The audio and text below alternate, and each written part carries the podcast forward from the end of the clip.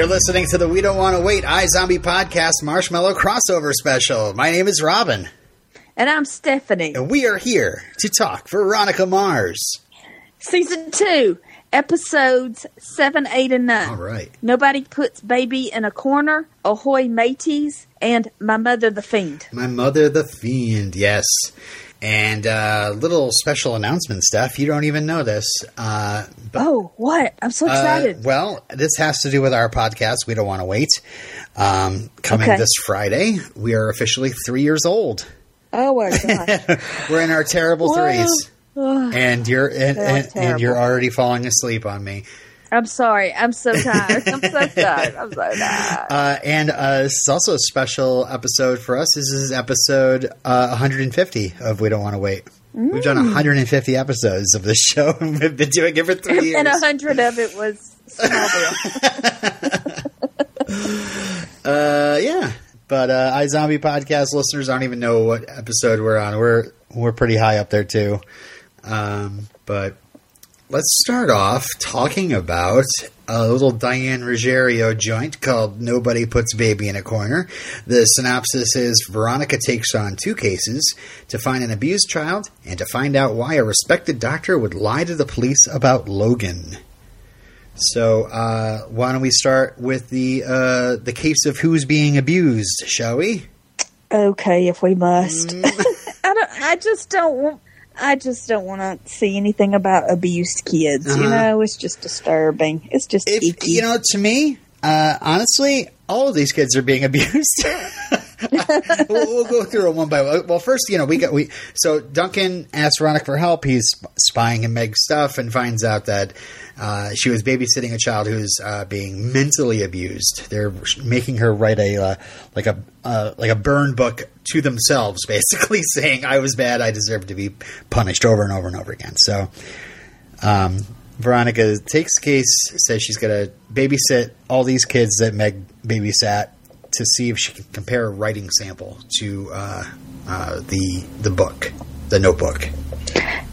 And apparently, every time she babysat, Duncan met her and hung out with her. Yeah, yeah. Well, they were going out, you know, for a while. Um, but um, you know, so but I, I, don't think they were specifically clear. I got the impression that it was while they were dating that all this babysitting uh, was going on. Yeah, but it was just a lot of mm. it. because Duncan was like an expert on everybody's house uh-huh. and everything that was going That's on, true. and how Meg got into their house. And mm-hmm. so, suspect one is the Fullers.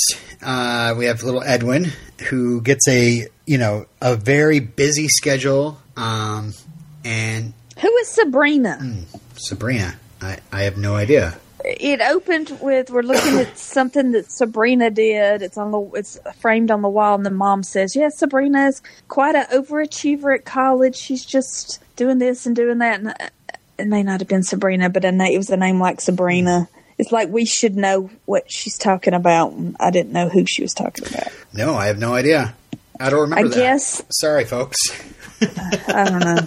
Anyway, uh, yeah, this was a this is a uptight mom that yeah that overschedules her son but the child seems to thrive you know sometimes it's just that you you parent the kid the right way and but he's like a little that, robot he's he's just snapping to attention and uh, you know, like he looks at the clock. He, does, he doesn't want to break the rules, yep. and he's going right by the schedule. So who knows what has gotten him to be to this place? Because by the end, he's painted a little picture to Veronica, which shows him with his head cut off.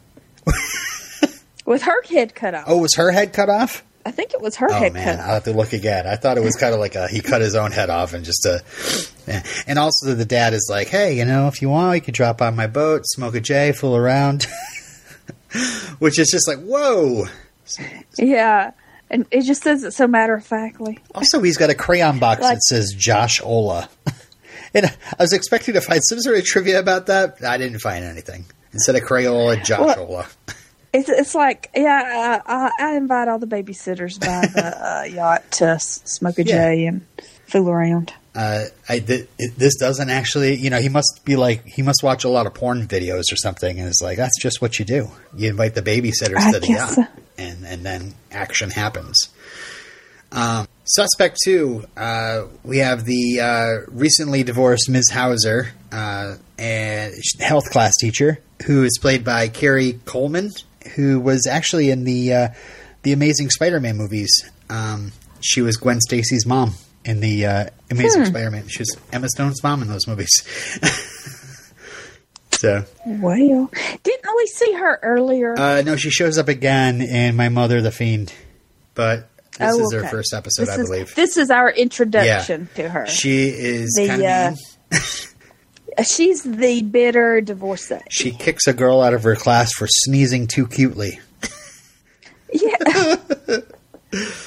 But she is uh, she's willing to be honey trapped by the uh, gorgeous uh, uh, Sheriff Lamb and his uh, hot bachelor auction flyer. So uh, Veronica is able to get a babysitter uh, a babysitting job out of her, even though she initially refused. Um, so we meet Albert, who is just uh, I want ice cream, scream. And the only thing that's, that that that calms him down is uh, the TV. Because they don't have television at their Yeah, house. And then I, I, those I don't like those people. and then uh, and then Hauser returns uh, and she's got a date with the deputy and then she's like, "Oh, a name like Sax." I don't know what that's supposed to mean, but uh, so we go to suspect three, which is little Rodney Goodman, son of Woody, and uh, the way um, Veronica gets over to that house is that she um, decides to gal pal it up with uh, Gia and have a little. Well, she was says she's just going to hang out with her, but then it turns out to be a, a, a slumber party. Rihanna on the tube. There's hairbrushes. There's PJs. Um, but Veronica notices that Rodney flips out when he spills water. Yeah, and you have to take your shoes off every time you you come in their Oh, yeah. house. Everybody's got their own little snuggie basket or something. I don't even know. Yeah, and when the mother comes home, everybody gets real tense. And yeah, we have this really ominous um, scene where Veronica is spying on the Goodmans talking to little Rodney, and he's looking really guilty. And they walk him off uh, to his room, and it's just like, what's going on there? But you know, nothing really. Ha- I mean, also we discover. Uh, uh, oh, Madison is there. Madison Sin- Sinclair talks to Gia about dating Dick, and then Dick and Beaver show up drunk, which makes Veronica leave. So uh, Veronica is able to get samples from all three of the kids, and so it's time for uh, uh, she and Duncan to go covertly into the Manning house to get that you know that little notebook. And uh, it looks like Meg hides invents hides stuff in vents too, which is something that Duncan taught her. And um, yeah, they find a uh, a notebook that says the path to God is pa- paved in righteousness. And that's when we see Duncan pocketing something else that was in the vent. We don't see what that is just yet. Oh, okay. Mhm, little envelope. Um, and Veronica looks at the at the notebooks. She's like, "This is not boys writing. This is girls writing." Which, which I'm just like, sexist. Yeah. Boys yeah. can write pretty too. and that's when Veronica notices that Meg's got a little sister named Grace. They go to her room and then they find her locked in a secret room behind the closet. Yeah, that's very Whoa, disturbing. we got some flowers in the attic stuff going on in this house. yeah. And um, and she says, "Daddy says I'm not ready to be tested." Which what? Um, and yeah, yeah. So Man- Mr. Manning catches them, um, and then sheriff gets called, and he calls Veronica a filthy lying whore, and Yeah. and then Lamb takes them out, and Veronica whispers to Lamb about the secret room. But uh, he ends up letting them go, and then just kind of parking ominously in front of the Manning house. Yeah, there okay. This this there was a lot going on Yeah. here. Because okay, so the dad gets mad and calls Veronica a whore because he gets caught with his child in a secret closet. But it uh, oh, that's that's that's disturbing to me. Anyway, um I mean, then when Lamb comes Yeah. in, Lamb says that his father, he's heard his father say those words or, or Mm-hmm. you know, in the same predicament. you know, and you're like, okay, we know Lamb is a sorry, lazy sheriff. Right. So why did he not arrest? Why did he not do the right thing? He halfway did the right yeah. thing. He didn't arrest Veronica and Duncan, but and he parked outside to let uh, the Ma- Manning, Mr. Manning, Manning, yeah. Meg Manning, know that he's on to right. But that's it. But it, did not follow through and it, and arrest It was it like it was good. It was cool to see this side of Lamb. This is something we've never seen from Lamb before, which is really weird. Yeah, see him do the right thing, but he, he doesn't. But he's thing. also like for once he's taking something really seriously. Like this really upsets him. Mm-hmm. And but then he doesn't go back into the house and you know arrest Mr. Manning or you know. So it. Mm-hmm. I mean, I don't remember if this gets wrapped up in later episodes, but it was kind of unsatisfying to see this episode end and just have this not finish. Uh, I don't know. Mm-hmm. But okay, so I'm reading on IMDb. It's under spoilers. Oh boy, this is not really a spoiler. It just I had forgotten that this happens. But right before Veronica says, you know, look at look in the secret, look in the look in the closet. There's a secret room. Right before she says that, he's about to whisper to Veronica something like he's got something planned, maybe, or he knows what's going on. Hmm. He believes her. Oh, I didn't. I didn't catch that, but huh, interesting. Yeah, I, I don't know. I feel like something will come of this later. Maybe. I mean, we're not done with the Mannings yet. Um, I mean, because Meg is still in the coma um, at this point. Mm-hmm. Uh, a little bit of a side plot here. I, I wrote this at the bottom. Uh, we have Veronica also growing kind of jealous of Meg, you know, hearing all this stuff about Meg. And I, I just, I, I wrote this down because one of my favorite parts of this episode was Veronica emailing Wallace about her jealousy of Meg. And then she's like, this is getting too Doogie Howser for me. which she's you know she's referencing like typing on a computer and talking to herself, but it's also like kind of like a meta commentary on like leaning on the voiceover a little bit too hard to get into Veronica's Veronica's head. so, uh huh. Um. So this other case, the lying surgeon. Um, this is the beginning of what happens in the next episode, which is one of the scariest moments on Veronica Mars, if you ask me. But um, uh, the case of the lying surgeon, uh, Logan needs help discrediting this guy. She goes to the surgeon, it's Dr. Tom Griffith, and um, he says, he says, uh, or she says that she definitely wants implants, and then she says, not clown boobs, a generous C. clown boobs. so I know. Funny. I love that this that her being flat chested is a long. I mean, it's all the way back to the second yep, episode. Yeah and uh, Griffiths like gives her a flyer on body dysmorphia and says, you know, I'm not going to work on you or whatever. And uh, and then she's wondering if he's just being a nice guy or if he wanted her gone. Um, little side note here: Kristen Bell apparently played a girl wanting plastic surgery and guest when she guest starred on an episode of Everwood Everwood before uh, Veronica Mars. Yeah, huh. I wonder if it was another boob job. I did not know she was on that show. I guess she guessed it on it.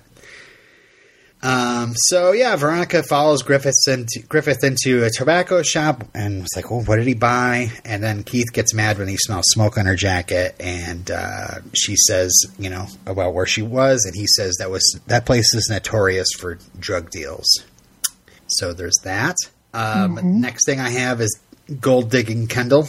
Um, I love me some Charisma Carpenter. I'm sorry. Every time, every time, it's just like I just I'm so happy we get to spend more time with Charisma Carpenter after finishing yeah. Redemption Cast. You know, uh, yeah. and you know, and especially how we finish Redemption Cast, which is without Charisma Carpenter. But, um, mm. so yeah, there, uh, Veronica and Duncan watching Big Lebowski, and Veronica doing the dude quotes.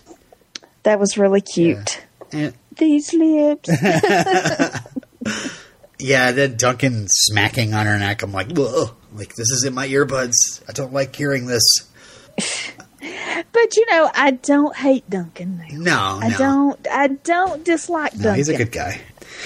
Yeah, I'm enjoying Duncan and Veronica. Where the first time I watched this, I couldn't stand him. All I wanted was, you know, I just wanted uh, Logan, Logan, Logan. He's doing mysterious things. I got to say. I mean, you know, there's stuff we're going to talk about later, but um, well, let's just get like okay. So Kendall shows up as Logan's room service. Um, Veronica, Recognizes Veronica from the the, uh, she gym. iPod girl. gym girl, iPod girl with the waxier boyfriend. Yeah. Small world. Um, so yeah, Veronica is disgusted, and Duncan is pointedly not disgusted. He's like, you know, this is Kendall's cool. She's she's, like hot. us. She's one of Yeah. us. She's young. um, And uh, Veronica's like, oh, ass slaps and high fives. Maybe she'll buy some beer. That's right.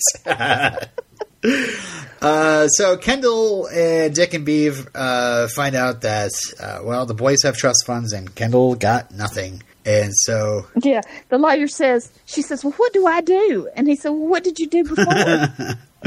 She was broke. so they the boys have to figure out a way to get their get permission to unlock their trust funds early.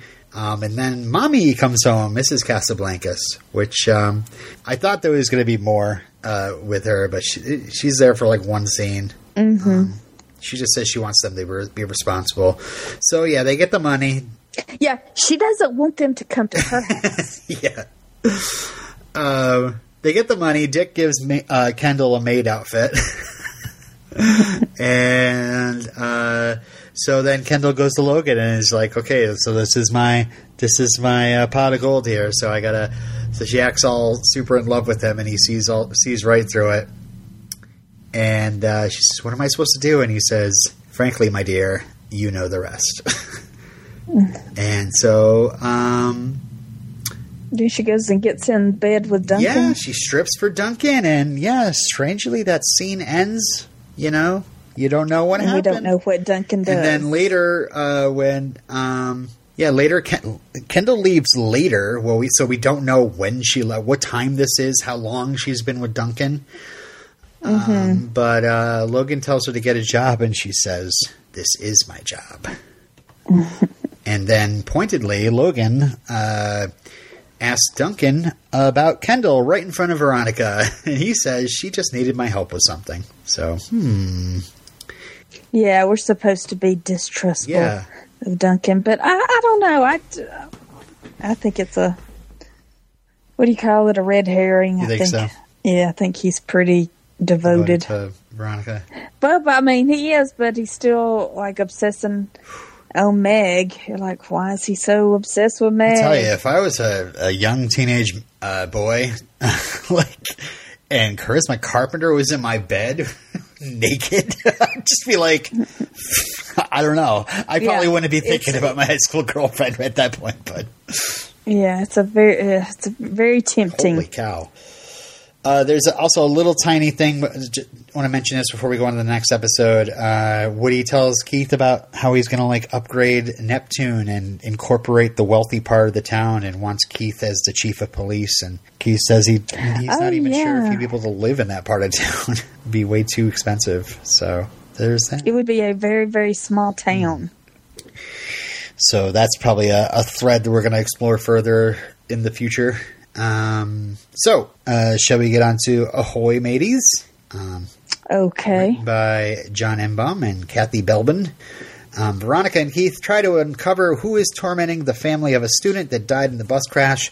Meanwhile, Veronica's investigation into Felix's death leads her into a pit of vipers. Okay. this was This was. this whole Go ahead. this whole Felix. This is very confusing. I- it's very hard for me to follow. yes, it's true. I had to kind of back it up and go, what? What? What now? Let, Okay. Let's Because I was like, what? Where was Weevil at this time? Uh-huh. Let's talk it through. Yeah. Okay, so uh, Okay. Veronica tells Logan about the cigar store, and uh, you know they're not sure if this guy, this doctor, is a, a pipeline to prescription drugs or not. And Logan says something about going into a cell, and I just wanted to mention that um, in the original script, uh, he didn't want a bottom bunk in Fisty McFistalot's cell and standards and practices didn't allow this phase phrase, but somehow strangely did allow its arguably more explicit replacement, Fisty R- McRapes a lot. Which just makes no sense to me at all. Uh, standards and practices. You're so weird. Um, so Veronica digs up uh, some info. Uh, oh, I, I, I should mention Connor Kent actually tries to buy some drugs off of Weevil. Oh yeah, And, baby and Clark. much like Superman, he gets his shirt ripped, but there's no S symbol. Um, most people know this kid as the kid from High School Musical as well. Um, Lucas Grabeel. Um, I think he's known as Kelly in uh, uh, in the cast listing. So Kelly, okay. he's an 09er. Well, he bought some drugs. He bought some acid or something from Coke. a Coke. co- oh, well, it was coke so, yeah. from a from a PCH From a brown person, he says. Yes, he didn't know which one it was. So Weevil scares him off by ripping his shirt and then threatening to steal his rims, which is just like Yeah, le- like, into "No, the let me get some of stereotype to just really get at him. You know, yeah. it really reminded me of. Are you, are you watching True Detective? Oh, we gave. Oh, okay, well, Mahershala Ali is like constantly threatening um, the people he might potentially arrest uh, to, that they're going to end up getting raped in prison by you know black people. You know, just to kind of lean into the racist stereotypes to horrify them more. You know, yeah, sad. Uh, so. Uh, so Griffith, Dr. Griffith was reprimanded for inappropriate off-site practice in a case brought against him by Danny Boyd. So Logan brings Veronica to visit Danny Boyd. And did you recognize this guy? Yes, Taylor Sheridan, The he is an actor. Uh, but he's mostly a writer right, now, Sicario. and he did direct. Did he direct Sicario? No, he wrote Sicario, Hell and High Water, and and Sicario Two, Day, Day of the Soldado, or something like that. But Oh, that's the one where Trump gets all this uh, women taped up in uh, prayer rugs in uh, uh, at the border. Yeah, he What, this happened watched this that movie? movie. oh, that's what he Yeah. got the idea from. Okay, Yeah, he keeps talking about these women taped up and these prayer rugs at the border and something else. And these are and people have realized that's not real life. That was in a movie. um, yeah, but anyway, oh, he also wrote Wind Yeah, wrote- River. that was a pretty That's good that's the one he wrote and directed, and uh, yeah, I do like that. One. I like Hell and High, Hell or High Water too. I never saw the second Sicario, Sicario, but I did see the first one.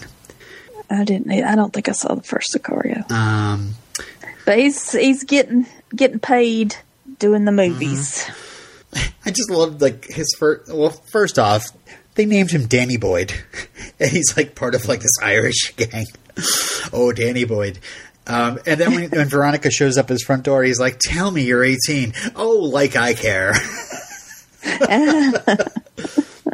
And uh, and then he noticed, and then he says something about, "Oh, there's only one thing. Obviously, you need to get plastic surgery for." oh yeah, the yeah. Uh, uh, you know, you don't need any plastic surgery except for the obvious. And yeah, Veronica like just follows this stranger into his backyard, past an angry pit bull, into like a, gr- a, a building behind his house. Like, what? A, is she an idiot or what the hell? Like, she really does step into a pit of vipers. This is the River Styx, the home of the Fighting Fitzpatricks. And he talks about how the doctor operated on him after he hurt himself playing pool, basically. and that's when we meet Liam Fitzpatrick. Um, Yeah, see, this guy, Danny Boyd, was dumb Uh-huh. to let Veronica into the pit of viper. Pit of vipers? River Styx. I just keep calling it a pit of vipers 'cause that's just what I think of it. Like these, this is like, like the worst place that she could ever be. Yeah, and okay, so you're talking about how he and that this guy kind of attacks Veronica and is going to tase her and going to and sca- really scares her. What is that? What no, he does? she. What does he okay, so so she she says she's a girl named Lori trying to get plastic surgery. Another girl's like, no, that's Veronica Mars. That is like the son of Keith Mars, and that's when Liam is like, oh, and then he just like grabs her. Uh, no, Danny tries to grab her. She tases him, and Liam grabs her and slams her down on the pool table by by her freaking throat, and then. That's not a taser he's holding. That is a tattoo gun. He's gonna he's gonna tattoo her face oh, which is I, I'm gonna I'm gonna say one of the I mean yeah Veronica stuck in a fridge with on that's on fire was pretty scary, but I think this is scarier than that. This is really scary. It is, and I know it's very it's different. It's pretty severe for the show, but I think it's to show how dangerous the fighting Fitzpatrick. Oh yeah, I don't want her anywhere near these guys. Yeah, we're kind of, you know, the PCHers. They're kind of. It's good to have them on her side. They're very helpful, but this group is They are, dangerous. yeah, super dangerous. And I, I definitely want to mention Liam Fitzpatrick, played by Rodney Rowland, um, who was in Space Above and Beyond. But I am no, I know him mostly as uh, Ed Jerse from the X Files episode "Never Again," the guy with the talking tattoo. Don't remember that episode? Okay, I don't know. Scully ends up going on a date with him, and then his tattoo's like talking to him, and he ends up nearly killing her. Oh, so good. That's like one of the best ones. Anyway, okay, Jodie Foster was the voice of the tattoo. Do we need to rewatch this again? Okay. no. he was most recently, uh, for us at least, uh, he was. Oh wait, stop! Can we stop? Let's just talk about X Files. Okay, I found out that in Las Vegas there is an X Files as well as a Buffy the Vampire Slayer slot. Play them both, please. I must. I must play Yes. these things. Uh, I was going to say, most recently for us that we've talked about him, um, he was in an Angel episode. He was in um, the fifth season premiere uh, called Conviction, and he was like a scumbag client that pretty much like ordered Angel around and said that you know he's got to do his bidding because that's what Wolfram Hart. Anyway, look it up. Mm, doesn't ring a bell. Steph podcasts about stuff and puts it in the recycle bin. uh, I was like, why have I looked up? I've looked up this this guy like three times at least in podcasting. But anyway, um, so yeah, Logan steps in, says he's got nine one one on the line, and Liam's like, whatever, call him. And that's when Logan pulls a gun and says that he's had a very bad year. Mm-hmm. And freaking again, super scary because they they just kind of like let Veronica go, and she just like backs, she like jumps off the table and runs to Logan, and it, like you'd see her turn around, and you're waiting for like some sort of like snappy line to come out of her to kind of ease the tension. Mm-hmm. Like she is, But she's she terrified. is so scared, um, and Yeah. ends up leaving. I mean, because you think, okay, you know, her going into that bar, being led into that, uh, the River Styx. River Styx. It- You're like, you know, Veronica can handle herself. She can. She's been in some sticky situations. She's always got a plan. She could. She's pretty smart. But yeah, I think this was pretty stupid for her to go in there and and uh, with Logan bring you know has a gun. Like this is serious. Logan, what are you doing? And she, yeah, it's like the adrenaline's pumping through her, and then she gets into Logan's car, and just boom, she starts crying, and then yells at Weevil, er, yells at Logan for having a gun, and you see that he's got Yeah, yeah. Her and Logan are slowly becoming frenemies. yeah, yeah, pretty much. their their relationship is changed. But again, this kind of reminds her of the reason why she broke up with him. This is, you know, Yeah. he's carrying a gun around. What the heck? So yeah, I have this next part in bold because I really wanted to talk this out with you because I bet this is probably where you got confused as well.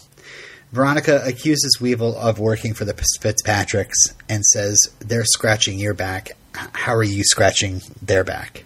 Um, they're scratching your back, yeah. Um, so was this like you're like because I I remember going what what why why is that no, I can't tell you how I knew that Weevil somehow got. It's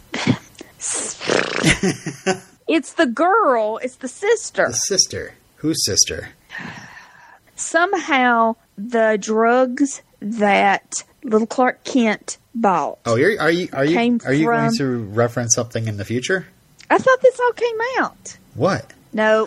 Okay, so ho- okay, you tell me how is. Let me tell you, I can. I know that how the PCHers are. Okay, you tell me because I don't know. I'm trying to say I don't know, I'm but it made it out, sense at the honestly. time. When while I was watching it, it made sense, but I can't tell you right now. so convoluted because it has something to has has to do with Felix's death. It has to do with Curly. I mean, it's it's all like I I honestly I really do need to go back and just like kind of read through the wiki some older episodes. Maybe somebody in the group will go like, okay, let's lay, lay it out here. Because what it comes down to is Weevil finding out that some of his boys are selling drugs that are coming uh, to the, you know, they're they're selling them for the Fitzpatricks. So Okay. Veronica thinks that Weevil is a part of that. and Weevil knows nothing about it Okay. and and this makes Weevil wonder, like, well, what else do I not know? So he ends up asking Thumper, uh, which is a name I Who the heck I, is I had to I had to look up, like, okay, who's who? So Thumper is the bald guy. okay. He Okay, he asks about the night that Felix died, and Thumper says while Weevil was knocked out, Felix went for Logan's keys. Uh, you know, leaned over him. We see we see a flashback, and Logan pulls a knife and stabs uh, Felix in the stomach, and they collapses. So Logan does kill Felix. according to this flashback. But okay, but also okay. The the doctor, the witness, Yeah. is not. You know, Logan said this is not the Right. guy. So the Fitzpatricks are trying to cover up for the fact that uh, Felix died. They want to blame it on Logan. So So the Fitzpatricks killed Felix. maybe, uh, maybe, maybe, maybe the Fitzpatricks caught them on the bridge. But the thing is, like, a like Weevil doesn't know anything about it because he's knocked out. Um, How did Weevil get knocked out? Logan, he kicked him right in the head. Okay. Remember when he came off the bridge there? Oh, Weevil went, just went right down. um, yeah, so Thumper sa- says this story, and he also mentions that the last two on the bridge were Hector and Bootsy. So again, these two, another couple of people that we don't really know know much about. We don't know these PCHers very well. Um, so yeah, Logan gets jumped and kidnapped. It's uh, you know it's the People's Court. It's PCHers and ski masks. I believe one of them Thumper. Uh, maybe the other one's Hector. Um, they hold the phone and say um, they they threaten to shoot his hand and kind of play like Russian roulette to make him swear, uh, make make him uh, uh, admit that he he killed Felix, and he swears he doesn't know. And then they move the gun to his crotch and um, then they uh, hang up the phone, toss him on the beach, and it looks like Logan did some sleight of hand and grabbed the phone as he's being hauled out of there, and then calls the last number, and it is Weevil. And uh, Weevil says, "Is this done?" And Logan says, "It's just getting started." What? Ah. I know it's like it keeps it keeps escalating between the two.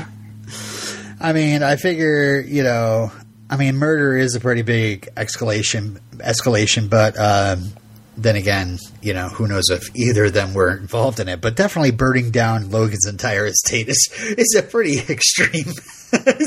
Yeah. uh, stealing grandma's house, and now they're like, you know, holding him at gunpoint and beating him, and yeah, it's crazy. Bunch of high schoolers. This is like Riverdale stuff. Uh, no, it's not. Riverdale gets pretty Oh, dark, doesn't it? oh, it's so dumb. It's so just stupid. anyway, on to the case of the pirate radio ghost. Um, so uh, the Olivieras family is getting tormented. Uh, their son Marcos died in the bus crash, but ever since then they're getting toy buses, they're getting pictures rearranged. The house smells like his cologne. There's mysterious voicemails from Marcos. Um, so uh, you know, Okay, pause. How many freaking people were on this darn bus? I know. if you go back, it doesn't. It seems like a handful. You know, when you're looking at the actual It, scene. yeah, it, was, it looked at it. It was only a handful. It's just uh, every day it's a new person. Um, so the Olivieras think it has something to do with the fact that they're suing the school, and maybe it's the school administrators all like. Yeah, I mean that's that's really sad, disturbing that somebody would just torment grieving parents like that. And to think that, I mean, of course, um, what was it like? An entire board was tormenting. Who were they going after? Gosh, these episodes. yeah, that would be pretty bad if a So now it's school, a whole bunch of school administrators. Um, so uh, yeah, one kid one kid says in a Neptune Navigator, he says that the, no one really knew Marcus. We'll we'll meet that kid later, but um, goes to the yearbook and it, he's not even in the yearbook. It says not pictured. Um, she gets an email from a girl saying Marcus is nice, but couldn't say anything. She's got a jealous boyfriend. And meanwhile, Keith finds an MP3 player under Marcos's mom's car, playing Marcos's voice over the radio. Uh, that MP3 player is paid for by Neptune High, so again, it's thrown back at Neptune High. Um, we also meet uh, Principal Moorhead, um, Yeah, I didn't really realize that Clem Clements Clemens. was uh, Yeah. I forgot. I just I was just assuming he was principal. I like I didn't pay that, attention yeah. to that. And the way Moorhead talks, it's like, yeah, this is what I've I pay Clemens for it is to keep you out of my hair in particular. um, but all he says is that you know we take this lawsuit very seriously, and that's all all they're going to really say. Um, and uh, you know he mentions the lawyers Simon and Stearns. Um, so Veronica asks Mac about the MP3 recording, and it is from um, a, a pirate radio show called Ahoy Mateys. And uh, so we find out that Marcos is a classic uh, pump up the volume case. Quiet at school, you know, quiet Christian Slater with the, the glasses on, and then when they get, he gets home, he's happy Harry Hard on, you know, playing Lo- Leonard Cohen and the Pixies, you know. But instead, it's they're, they're Captain Crunk and Imitation Crab. That's that's their names. Um, Crunk always dropped bitter tirades, and all of a sudden the show went off the air for four weeks. Then they got back. Captain Crunk was gone, and um, oh, th- this is where Mac challenges Veronica to try having a conversation with her wi- without asking questions, which I thought was really funny. but I love, I love it. Like Mac is kind of challenging Veronica, like like Wallace was. But Wallace gets more like emotional about it, whereas Mac is like, "Listen, if you're going to just talk to me like like this, you're just going to have to give me money." so, um, so yeah, the Veronica and Mac track the pirate radio to Clemens' house, and we find out it's uh, it's uh, Butters, otherwise known as Vincent, who is Imitation Crab, and um, That was pretty. Yeah. Okay. Now this was hilarious. Where they were standing at the door, they were like, you know, you got a plan? Yeah, I got a plan. Well, the door opens and it's the vice Yeah. principal, Clemens, and Veronica, who usually is, you know, good at this like improv thing. She would didn't know what to do because it was a shock that it was the principal's, the vice principal's house. And so they have to pretend to. Oh, we're just wondering what Butters. I mean, Vincent is doing. We need homework help. then they imply that Mac And- has a crush on him, uh, which gets yeah, him in the and door. the principal. yeah, and the principal is so glad that that his kid has friends Yeah. over. Um, so yeah, Veronica like says like, okay, obviously you made a deal with your father to keep the station going if you give your dad recordings of Marcos, a key to his house, and technical know-how how to torture the parents. I'm like, what? I mean, Vincent is like, no way. and I think I was thinking the same thing. I was like, really? You think Clemens would do all this awful stuff? I just. Yeah. Um, but he says Marcos went away for four weeks, came back weird, and then the bus crashed. And it turns out that, that he went to Camp Self Quest rather than Elf Quest. Ah. Gay conversion. Yeah. Um. Yeah. This the whole through the whole thing. I was I was thinking, okay, if the parents are faking this, this is going to be terrible.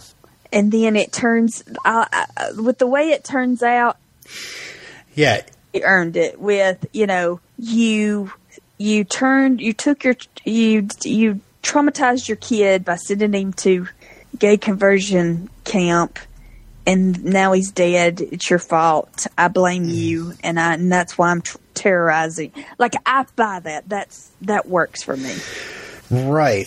And it's weird. Like Keith, Keith busts the neighbor who comes in there, and he's got cologne on, but um, you know, he just comes over for beers. So yeah, it turns out that Mister Carlos Olivieras, Marcos's dad, like I guess at first, you know, with the recordings that Vincent was not Vincent, um, Ryan uh, was planting, who was in love with Marcos, uh, to just kind of torture them for, you know, making him go to this camp, which then made him want to do things like go to a baseball game and with his, with a bunch of kids in order to impress his parents. Like he's got this like long like he is dead because this, this, this, this, and this led this. This all comes back to the parents. So I'm going to torture the parents. yeah I, i'm okay with that Yeah. um, but then, you know, Mr. Olivieras is taking advantage of this and suing the school. And it turns out that he's planting his own buses and I don't know, maybe he's telling it. I, I wasn't quite clear on how much Carlos was behind He it. and and something about fish food. I'm not sure. I got lost in Yeah. there, but something about maybe the parents did it the last time. I guess that The last time, what, the last know. bus crash? no, the last bus hidden in their Oh, yeah, yeah. And leaving the little letterhead, which of course had the lawyer's letterhead on there Mm-hmm. with the alarm code on there to make it look like some blatant evidence that the school was definitely doing it so they can get this money. Yeah. Oh, I also love that Vincent tells Veronica that Marcos wasn't gay. He was a playboy loving booty hound. And Veronica says, Do me a favor, never describe me. Which I just love. Uh, so um, that's it for that case. I, we do have a little bit more Duncan stuff. Duncan has this wild dream where Meg is like guilting him about leaving her or something, and then Veronica just kind of steps out with this like see through netted top and being like a total bad girl. Yeah, it's almost like he has um oh, he's like uh, what am I trying to say? His Made Meg into a angel or something. And she's Yeah. Veronica's the devil. But Veronica is the Yeah. temptation, whereas Meg is like perhaps somebody that uh, he feels he has a responsibility to. Perhaps. maybe We also see the letter was addressed to Meg from a Chris Tally, and it says private and confidential. And uh, he opens Chekhov's letter, and he says, "Oh my God!" And that's where the episode ends. Who is Chris Don't Talley? know. We don't know. Okay. Uh, okay, so I should do my spiel here. I do want to remind you, to all listeners, to check out the app from our friends at TV Time if you want to join a global community of TV watchers where our podcast, among others, is currently streaming. Download the TV Time app today. Go to tvtime.com for more details. And uh, we're also a member of the TV Talk network, so make sure you check out TV Talk for more podcasting fun. That's tvtalk.fm. And now we get into My Mother the Fiend, which is the one that's most recent in my memory because I watched it last night. uh, synopsis is uh, After reading her mother's school records, Veronica discovers that Celeste Kane might have had a secret baby in high school. Written by Phil Klemmer and Dayna Lynne North. Um, so I have this all separated into different stories. Um, the smallest one being just basically Veronica finds that frozen rat in her in the freezer and asks Keith about it and is feeling kind of guilty. And uh, that you know she thinks that maybe she was a target and maybe she was being considered the rat. And also Keith is feeling guilty because he feels that he should have won that sheriff's yeah. campaign, you know, and kind of probably feels powerless. Wants to help, wants to solve this case, and it's not not happening. Uh, so um, our next smallest plot is uh, I call it unlikely allies, and we have more Logan Weevil drama. Logan and the 09ers beat down Weevil and then put him on the flagpole, and um, then Okay. Who was Weevil put oh, Wallace on the flagpole the first Yep. episode. yep, and Oh, because oh, this is where oh, this is where they have the babies. Because Veronica is walking by and she says, "Okay," and she turns the baby's head towards Weevil and says, "This is first life lesson. What goes around comes around." yes. Um, okay, even though the baby story is so overdone and it's like mandatory that you have to do it, there was some funny. what in high school dramas like you Yes. yeah usually it's like an egg but let me tell you i would be so pissed off if my kid came home with one of these things and like the way they're describing it it like keeps them up at night Yeah, it's like a they're real like a baby. real baby it's called they call it baby think it over that's what his, the brand name is called but uh, man, if my kid came home with one of those, I'd be like, "I'll find the batteries right now uh, and turn it off because I'm not going to listen to that. I've been through that already, and Yeah. it's not happening again." Yeah. This is why children grow yeah, up. yeah. You're a teenager now, and I definitely don't want you staying up all night. You need school. You need sleep for school. Right. Well, what kind of class would do that? Like that? Just see. Yeah. Honestly, I'd love to hear from. and you have to be you have to be a rich school to afford Must this. be. Yeah, I think my My child did a flower, a uh, like a five pound flower. This Right. is like uh, a, a child with like a, some sort of like smart chip where it's like it recognizes whether it's being lifted up. It recognizes, you know, Mm-hmm. Veronica like slams it face first on the counter, and Keith lifts it up and starts c- cradling it to make it feel better. Um, they have to feed it. Um yeah, I, I would love to hear from any of our listeners. Um, you know, tweet at us, Facebook chat us. Let us know if this is something that actually happened in your high school because I think this is just something that got invented for TV because it's either eggs or, like you said, bags of flour.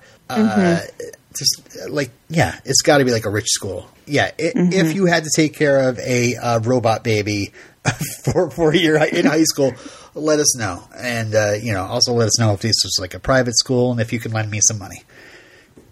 So, um, so yeah. Uh, anyway, back to Weevil and Logan. Um, they talk angrily in the bathroom, and Weevil says he didn't shoot through Logan's uh, truck window, and Logan says he didn't kill Felix, and Weevil says he wants a truth truce, but they got to work together on this, but they got to keep it secret. So they end up fighting it out to preserve, you know, the illusion that they're still fighting. I love it.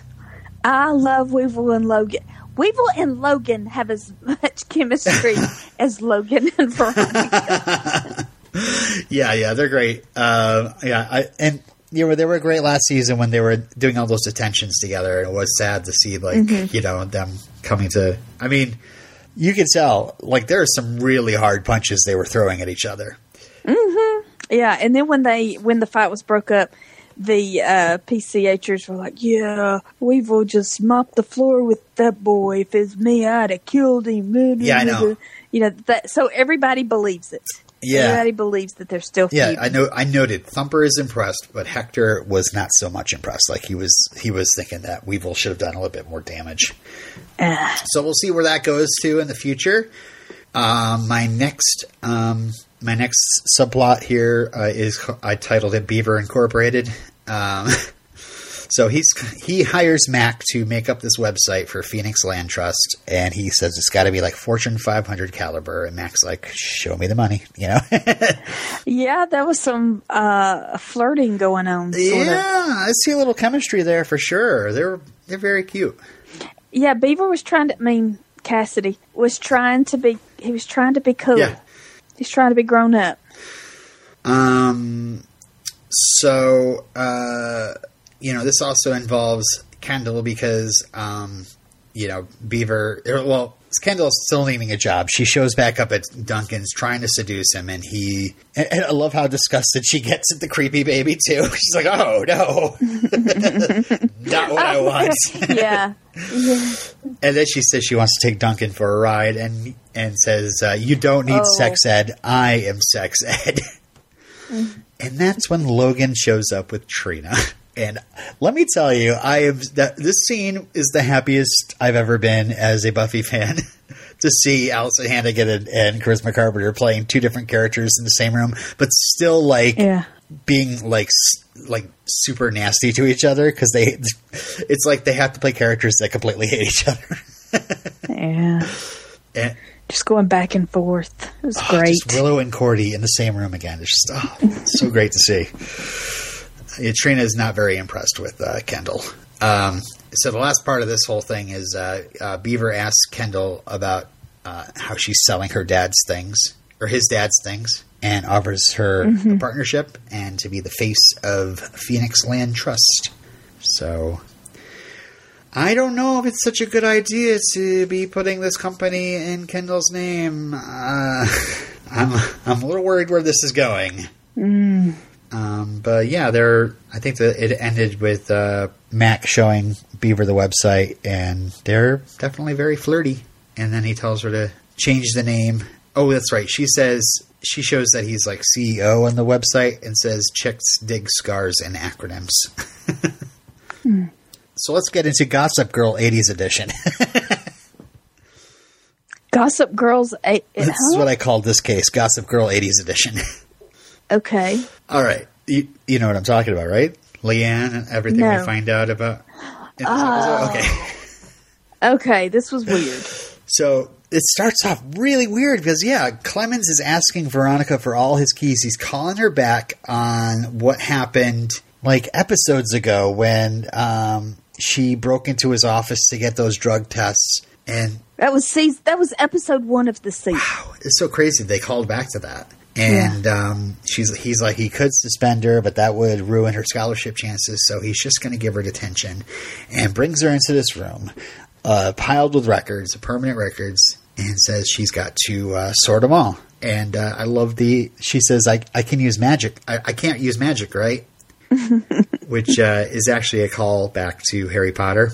Um, Half Blood Prince actually came out, or the the uh, book came out the previous year, and Harry Potter got the same kind of uh, uh, detention task, which was to sort all this all these files. Um, so yeah, she finds her mom's record and finds that she was suspended for spreading rumors with Ms. Hauser. Uh, Hauser says that a lot of people were hurt because Leanne couldn't keep her mouth shut. And Veronica asked Clemens what happened, and he said he was a young science teacher. Moorhead was vice principal, and uh, mentions um, that Mary Mooney was uh, somehow involved, and uh, she's the lunch lady there. So Veronica asked Mary through sign language, and Mary seems to spell out that uh, Leanne was a fiend. Mm-hmm. Which I thought, that's an odd word Yes. I did not fall. I mean, I know I'm rewatching this, but I don't remember any of this stuff. So, like, I, I immediately was like, no, she's probably misspelling that, and it's probably friend. Yeah, because she seemed like a nice person. She wouldn't say that to Veronica that her mother was a terrible Yeah. person. Yeah. And no matter seemed to be what, she would like, still yes, she was kind of sweetly mm-hmm. telling her this, like, as if she's like, oh, I mm-hmm. remember your mother. She was a fiend. Yeah. Yes, that is not the demeanor you would have if you were using the word fiend. and this is a deaf actress. Uh, her name is Terry Lynn Sachetti, and uh, She seems familiar. yeah, she was in the Angel episode, Magic Bullet. oh. And so, yeah, Veronica does the title call. She says, "My mom, the fiend," uh, rather than my mother. So Moorhead says v- Leanne was vicious and brings uh, Veronica to see Trina, and who he greets. Yeah, really there's a lot of. Yeah, there's a lot of. It just depends on whose perspective we're getting. Mm-hmm. We find out Trina has been hired to direct Hamlet for Neptune High or some sort of Hamlet thing. I wish we could have seen more Yeah. of that, but Macbeth, Hamlet. It was Hamlet. I get them mixed up. Hamlet, the one with the skull. Because Yeah, because she takes a header of the skull. Trina tells Veronica excitedly that uh, Evan Rachel Wood is going to be playing Veronica in the movie, but of course not. They're not going to call her Veronica because they won't. Her her and her dad won't sign off on the movie. Uh, Yeah, Trina just doesn't. She just thinks everybody is all caught up in the world of Yeah. Hollywood. You know, did you not read about it in the trades? Oh, how could I have missed it? she tells her to audition for this Hamlet thing that she's directing, and because I wasn't sure if it was actually Hamlet or some sort of version of Hamlet or something. I don't know. hmm And Veronica says, "Oh, I'm not an actor." Trina says the play is my master and I am its whore. Which you know, Veronica is an actor. She acts all the time. Yep. So yeah, Veronica continues with the case, looking up Leanne's old friend Patty, and Patty drops the bombshell that uh, Jake possibly got Celeste pregnant 25 years ago because uh, she said she was pregnant, and the love child disappeared when she came back for prom. And was Leanne dumped because of the pregnancy, or did she say Celeste was pregnant uh, because she was dumped? So Veronica asks Keith about Leanne, and um, he just is like, "Oh, you know, she loved you, you loved her. That's what counts." And that's when, uh, You, you you wouldn't be you. yeah, um, oh yeah, uh, blah, blah, blah, yeah, oh yeah, he does give her the info that uh, the, there was a baby born and left in the girls' bathroom during prom. So, uh, yeah, Veronica then goes to Duncan to drop off the baby that they have to get they had together, and Duncan says he's surprised his mom never got Lily one, you know, to scare her. And Veronica finds humor in that, and then starts talking smack about Celeste when Celeste comes walking through the door with her assistant Astrid, Astrid, the red herring. Uh, the claws come out, and Veronica starts referencing babies being left at proms. I, and honestly, if Celeste did leave her baby at the prom, this would be really kind of an evil thing to to be like cutting into her about. You know, I don't know. Yeah. Yeah. uh, Yeah, Celeste is nasty and has treated Veronica terribly, but yeah, it's pretty it's pretty mean. And yeah, this is another one of those. This is one of those things where like Veronica gets so like involved in how much in her own like anger that she almost like you know d- goes a little bit too far in it. You know. Um, so yeah, um, Veronica pretends to be uh, an adult PI. I love that her sitting at, at Keith's desk with Veronica Mars, private investigator or, V, or PI or whatever. And the adoption lady says uh, the client uh, says that it basically implies uh, who the baby is and that it's Trina Echolls.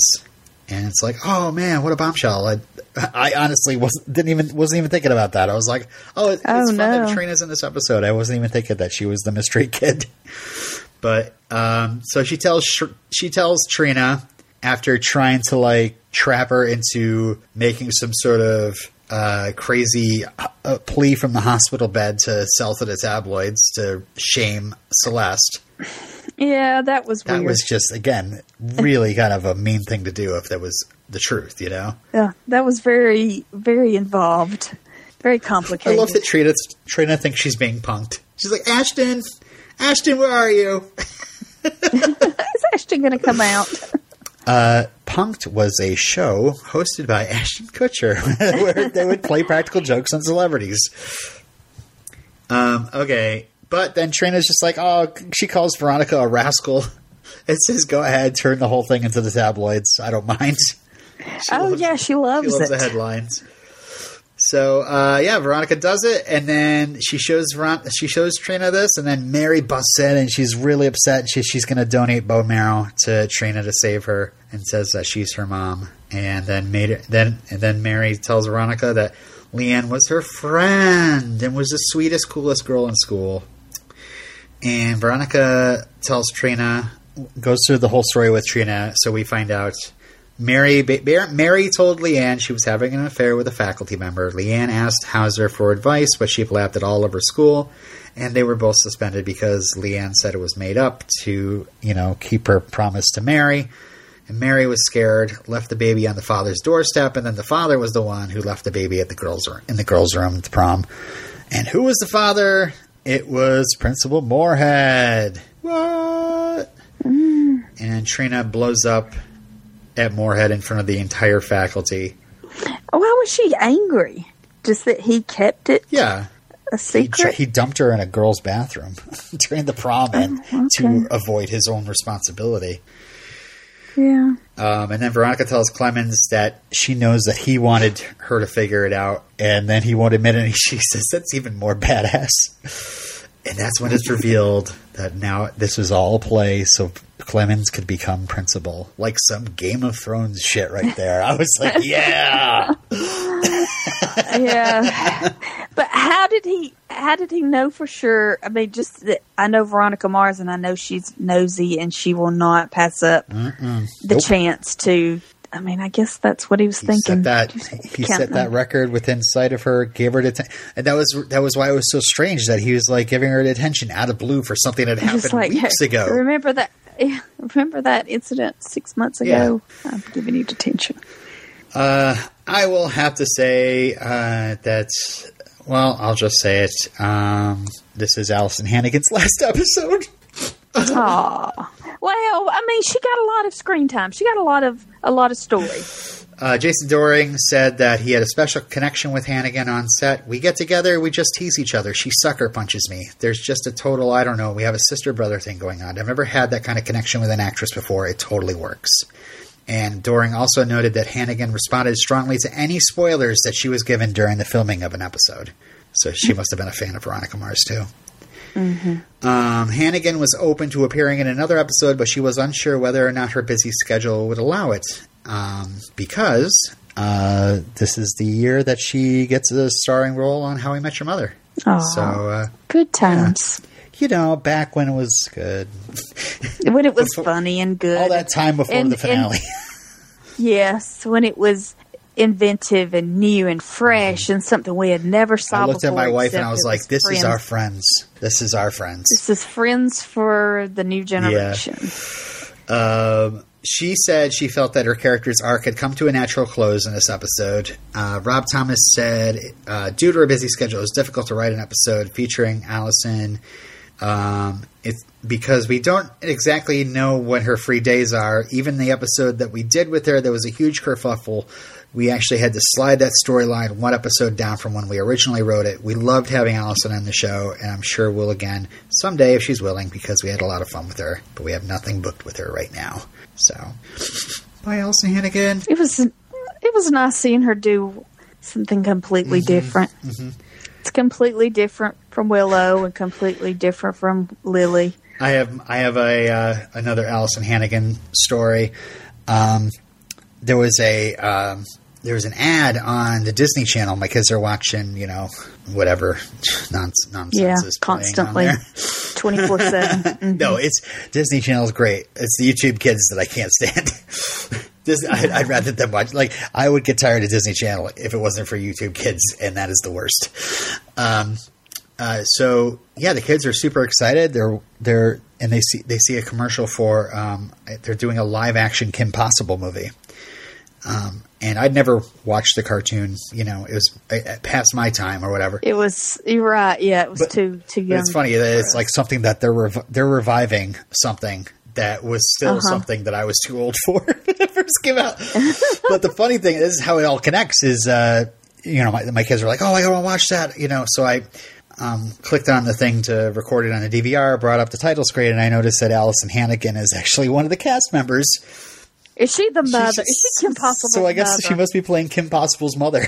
Oh god, so we're really old. we're so old. and the girls the girls were like oh so excited about seeing this and i was like hey i might watch it with you guys you know if you have it on because uh, there's somebody i like in there and you know it's going to be the, the mother character she's played by an actress i like her name's alyson hannigan and my my my my juliet my little one looks at me she's like alyson hannigan like alice in wonderland I was like, no, that's her name, Allison. Allison, not Alice in. She's because she was just kind of like, what's a Hannigan? It's not like a Wonderland. Oh, that's so funny. Uh, so shall we get to the mic drop of this episode? And then I will reveal to you the really, really heavy mic drop that you, that uh, could have happened. So, all right. Um, what? Oh, yeah. Something even more shocking? Holy cow. So uh, Veronica is called to the hospital to pick up Abel Koontz's things because I don't know. but whatever. It, it gets a, her there. Just a reason to get her to the her hospital. Uh-huh. She checks on Meg, and it turns out she's got two heart monitors, and I and re- she reveals that she's got a large belly. And Veronica, and right, Veronica is like, "What?" and then leaves. And then right before the closing credits, uh, Meg opens her eyes. So we're gonna find out what happened. What do you think happened, Steph? What do you mean? Why is she pregnant? Why is Duncan acting so weird? what could that letter have been about? That she's pregnant with Duncan's baby? That's the reason Duncan's been so preoccupied Uh-huh. and and the whole baby thing. because wasn't it this episode that Duncan was like missing for a couple of days, and she she called Duncan and said, uh, "Am I going to see you on a float in a parade?" yeah, it was one of these episodes, yeah. Yep. All right, so I'm going to tell you the heavier mic, mic drop. or it could it could have been that her father What? raped oh her. my god. Or it could have been that she went on a boat and smoked a J with the dad. That's true. Meg would Meg would not do What that. about it could have been Steve Guttenberg? what? Yeah, Woody Goodman. Be- Woody, not such a good man. Got her pregnant. What? How? What? She babysat for them too. Oh, I was just trying to think of all the likely suspects, but to me, oh, it okay. seems pretty obvious of what the leaks the show is implying that it's Duncan, that's the father, and we've got some Mm-hmm. trouble ahead for Veronican. Hashtag Veronican. Uh, so here's the heavier mic drop. Oh no, Um, I'm scared. this episode was promoted with an alternate ending that would only be able to be seen on AOL. Well, I will tell you, it is also on the TV, and holy crap. so, Veronica goes in the hospital room, sees that Meg's pregnant, and um, then she hears uh, he- she hears somebody approaching the hospital room. She sneaks behind the door, and she hears Mrs. Manning come in. Mommy's here. Mommy's here. And she hears Mrs. Manning talking to um, Meg, you know, the unconscious Meg. And then she leaves. And as Veronica is stepping out from behind the door, the heart monitor suddenly flatlines. Veronica comes back into the room and sees that Meg is dead with a pillow over her face. Ver- Veronica oh. grabs the pillow just as a nurse runs in and says, What did you do? And then it goes to credits. Oh, I, I was I was not expecting that. So, No. so Rob Thomas commented that the alternate ending was never going to be the actual conclusion to the episode. He said, "We never seriously considered having that be the ending. There were various other Good. endings we did have, but they were so subtly different. It was like, when does Veronica enter the room? The idea is to promote the alternate ending." The idea to promote the alternate ending was a joint venture from UPN Promotions and executive producer Joel Silver. After Thomas learned that the others wanted an alternate ending, he decided to make it very different from the episode's actual conclusion. Cheesy. but once we could, he says, "quote But once we could have a very different alternate ending, we thought, let's make it rock." the, the beauty of having that alternate ending is that we don't have to play it out in the next episode. so it's just like, whoa. yeah, because that would. Be, yeah, that would lead to you know being yeah, arrested. Veronica is blah blah. So now Veronica and Logan are sitting in jail together, both accused of murder together. You know? Yeah. Oh my god. So yeah, that was that was pretty crazy. So nope, Meg is actually alive. just just like pretty dark too. Just you know, Meg. Of course, you know the Mannings are uh, locking the the other daughter in in in a secret room. So um, it isn't that surprising that she'd smother her child. But it's super dark. So That is. So. yeah.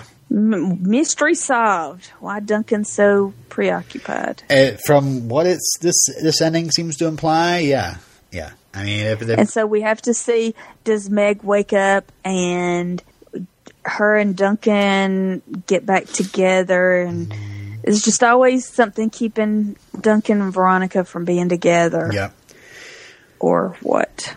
we have we also have Logan and Weevil's um, alliance, secret alliance, and see what happens with that. We have Kendall being in charge of Beaver's money. We have Dick possibly get, getting together with Gia. You know, that's that's horrifying as well. Gia deserves so much better. we still we also still have to find out the who who killed the kids on the bus. So many things that are that are hot. and was was Veronica was it meant for Veronica? air. and of course And is Goodman a good man? and um, also um, a question that uh, was repeated several times in the wire. Where's Wallace? Where's Wallace? Yeah. Okay. Yeah. Wallace hasn't been on because he's moved to Chicago with his dad. Is he Uh gone forever? He's not. He's still in the main credits. Huh. Tessa Thompson. we haven't Thompson? seen her in Yeah. a, several episodes. Um, We'll see. You have the names of the next three episodes in front of you. I do. If you don't, if you don't. go ahead. Uh, the next episode is called "One Angry Veronica." Whoa, Mm. wonder what's she angry about? That Duncan's been hiding a baby from her. Maybe. Uh, next episode is called "Donut Run," and the third episode we'll be talking about are, is called "Rashard and Wallace Go to White Castle." so, and I think it's by then we'll be halfway through Veronica Mars. Yep. Looks like it. So we'll see you all. Uh, did you have anything else to say, Steph?